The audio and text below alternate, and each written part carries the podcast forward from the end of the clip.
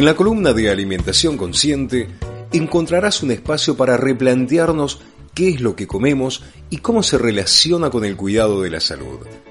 La alimentación consciente representa un cambio en nuestros hábitos y en la cultura alimenticia. La alimentación consciente es una verdadera revolución silenciosa.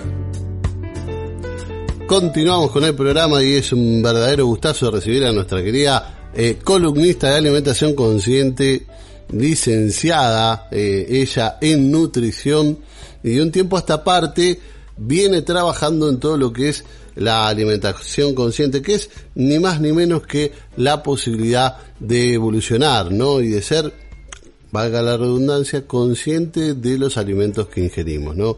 Tiene un eslogan Nutrilop, que es eh, la, la empresa que dirige, que es volver a lo simple. Y volver a lo simple implica eso, ¿no? Tener un vínculo con el alimento que vamos a ingerir. Y ese vínculo nace ya de que lo producimos o de que lo compramos en un lugar orgánico, pero que tenemos contacto, que no tenemos una distancia de sachet, como diría un amigo. Eh, un verdadero gustazo recibirte en el micrófono de la en tu radio, María Fernanda Gómez, más conocida como Far. ¿eh? Hola, hola, hola. Ay, qué lindo, buen día. Bueno, muchas gracias. Me encantan esas presentaciones y esa, eh, e, e, esa reducción que se hace de, volver a lo simple y, me encanta. Que bueno, muchísimas gracias. Y bueno, seguimos compartiendo y, hoy le, le vamos a dar importancia a un tema que es fundamental en la nutrición y que muchas veces no le prestamos atención o no le damos como el lugar importante que necesita, que es nuestra respiración, ¿no? Eh, vemos que hay un montón de formas de, alimentarnos, como venimos compartiendo en todas las columnas sobre cómo nos alimentamos esto, ¿no? ¿Qué alimentos eh, elegimos? ¿Desde qué lugar provienen las bebidas que, que consumimos? El agua, cómo es, eh, qué, otros tipos de eh, líquidos consumimos, ¿no? Que, dijimos las diferentes bebidas con hierbas y que agregamos, todo lo que venimos hablando, de lo que vemos, oímos, sentimos, de las experiencias que estuvimos compartiendo también, que nos nutrimos de eso. Pero nuestra respiración es el alimento fundamental y principal, ¿no? El ingreso de oxígeno. Porque siempre pregunto, ¿cuánto podemos estar sin comer, por ejemplo? Semanas, personas que han estado, han pasado el mes sin consumir alimentos sólidos, sin tomar líquidos podemos estar días, ¿no? Hay, hay experimentos que, bueno, han estado bastantes días sin tomar ningún tipo de líquido, pero sin respirar, ¿cuánto podemos estar? Bueno, yo te puedo dar, fe que se puede estar mucho tiempo también. Pero bueno, pero eso ya parte de, a ver, uno siempre respira, no podés estar sin respirar, ¿no?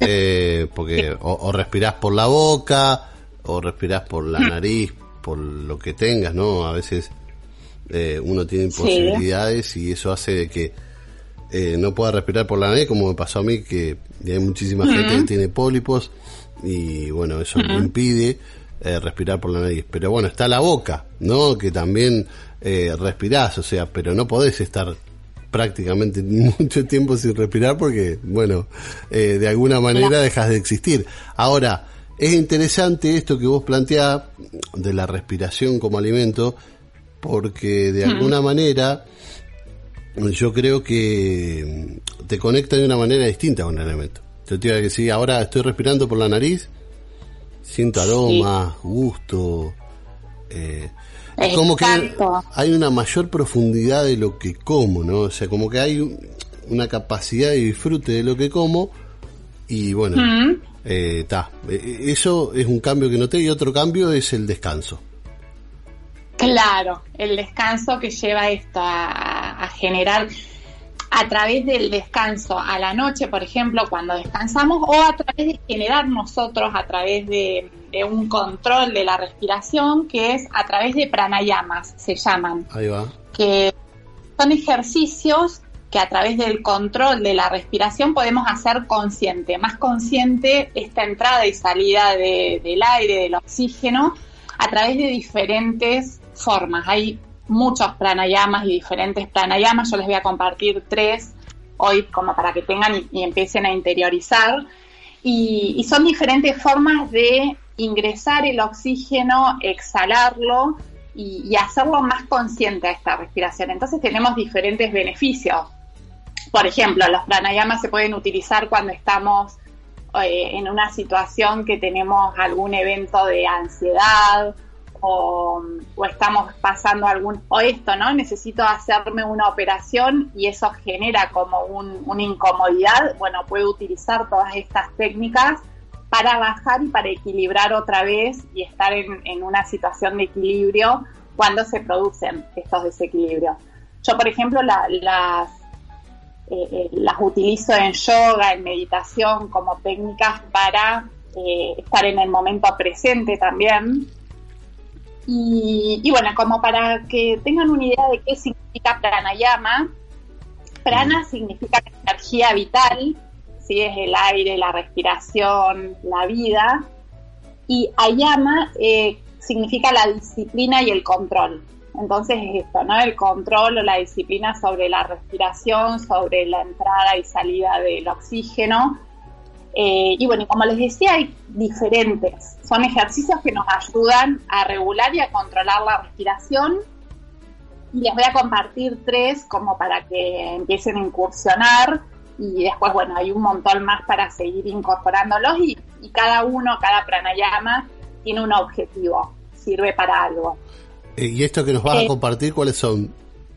Sí, por ejemplo, está el pranayama que se llama Ujjayi. Sí. Eh, el significado es el ser victorioso. Y lo que nos centra el Ujjayi es en el aquí y ahora. Es como el pranayama esencial para arrancar una actividad, para empezar, por ejemplo, o para utilizarlo durante toda la práctica de yoga o de meditación.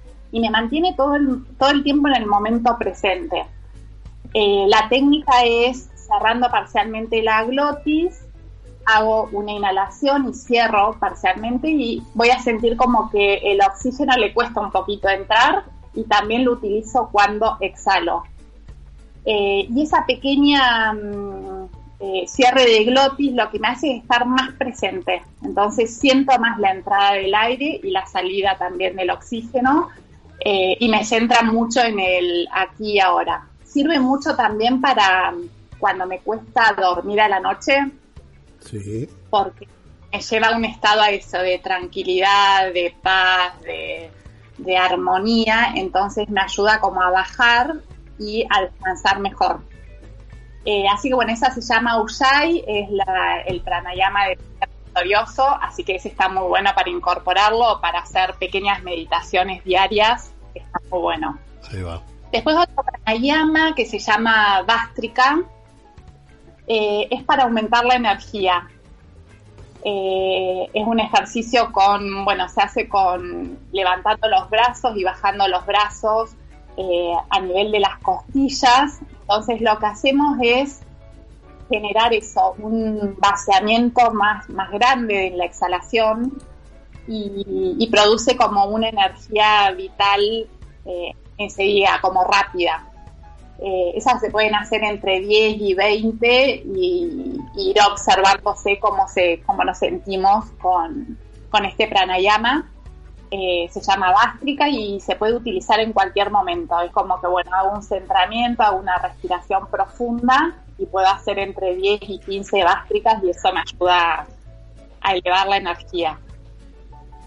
Y después el otro pranayama que se llama respiración cuadrada, es la que hago una inhalación, retengo por unas respiraciones sin inhalar y sin exhalar y exhalo en determinados tiempos. Pueden ser los tiempos diferentes. Por ejemplo, puedo respirar en cuatro, sostener en cuatro y exhalar en cuatro. Lo que tiene es que calma la mente, mejora el estado mental, eh, hace una conexión con uno mismo para entrar, por ejemplo, en una meditación o durante el yoga también es muy beneficioso eh, y nos lleva a un estado de serenidad. Entonces, todas las respiraciones cuadradas en las que inhalo, retengo y exhalo eh, tienen un montón de, beneficios. y bueno, y equilibra en general todo el, bienestar y el sistema nervioso es, es muy bueno así que bueno, ahí les dejo tres pranayamas como para que empiecen a investigar y a, y a ver qué se siente. Eh, y después, bueno, hay muchos más para ir incorporando según eh, cada situación y bueno, se pueden ir aprendiendo más cantidad de pranayamas, pero bueno, utilizarlos porque realmente la respiración consciente nos lleva a, entrar en estados de, equilibrio y de, bienestar. Ahí va, ahí va. Y de estar ahí, presente, ¿no? Como corresponde, eh, disfrutando del aquí y el ahora. De, alguna manera, eh, este tipo de respiración nos conecta con el, con el aquí y el ahora y estar presente y tomar dimensión de la importancia que, que es respirar conscientemente también, ¿no? Claro, exactamente. Y utilizar la respiración, que es un elemento que lo tenemos disponible todo el tiempo para generar estos beneficios, ¿no? El, bajar la ansiedad, el cuando tenemos así de, de ira o de miedos o de circunstancias que tenemos que pasar en nuestro día a día, agarrar esta técnica que la tenemos a mano y, y utilizar los diferentes pranayamas que nos llevan a generar este equilibrio, esta calma, esta paz, tranquilidad. Eh, así que bueno, es una herramienta que la tenemos muy a mano y utilizarla conscientemente trae un montón de beneficios. Ahí va. Bueno, Fer, desde ya muchísimas gracias por, por el contacto, por esta columna que nos brindás, este, bueno, eh, todos los sábados, eh, los últimos sábados del mes, así que agradecerte el contacto y seguimos, seguimos y nos vemos pronto, ¿no? Y seguir desandando este camino tan lindo de, la alimentación consciente y de la vida consciente, más que nada. Exactamente, bueno, muchísimas gracias, que tengan un lindo sábado y gracias por este espacio y seguimos compartiendo.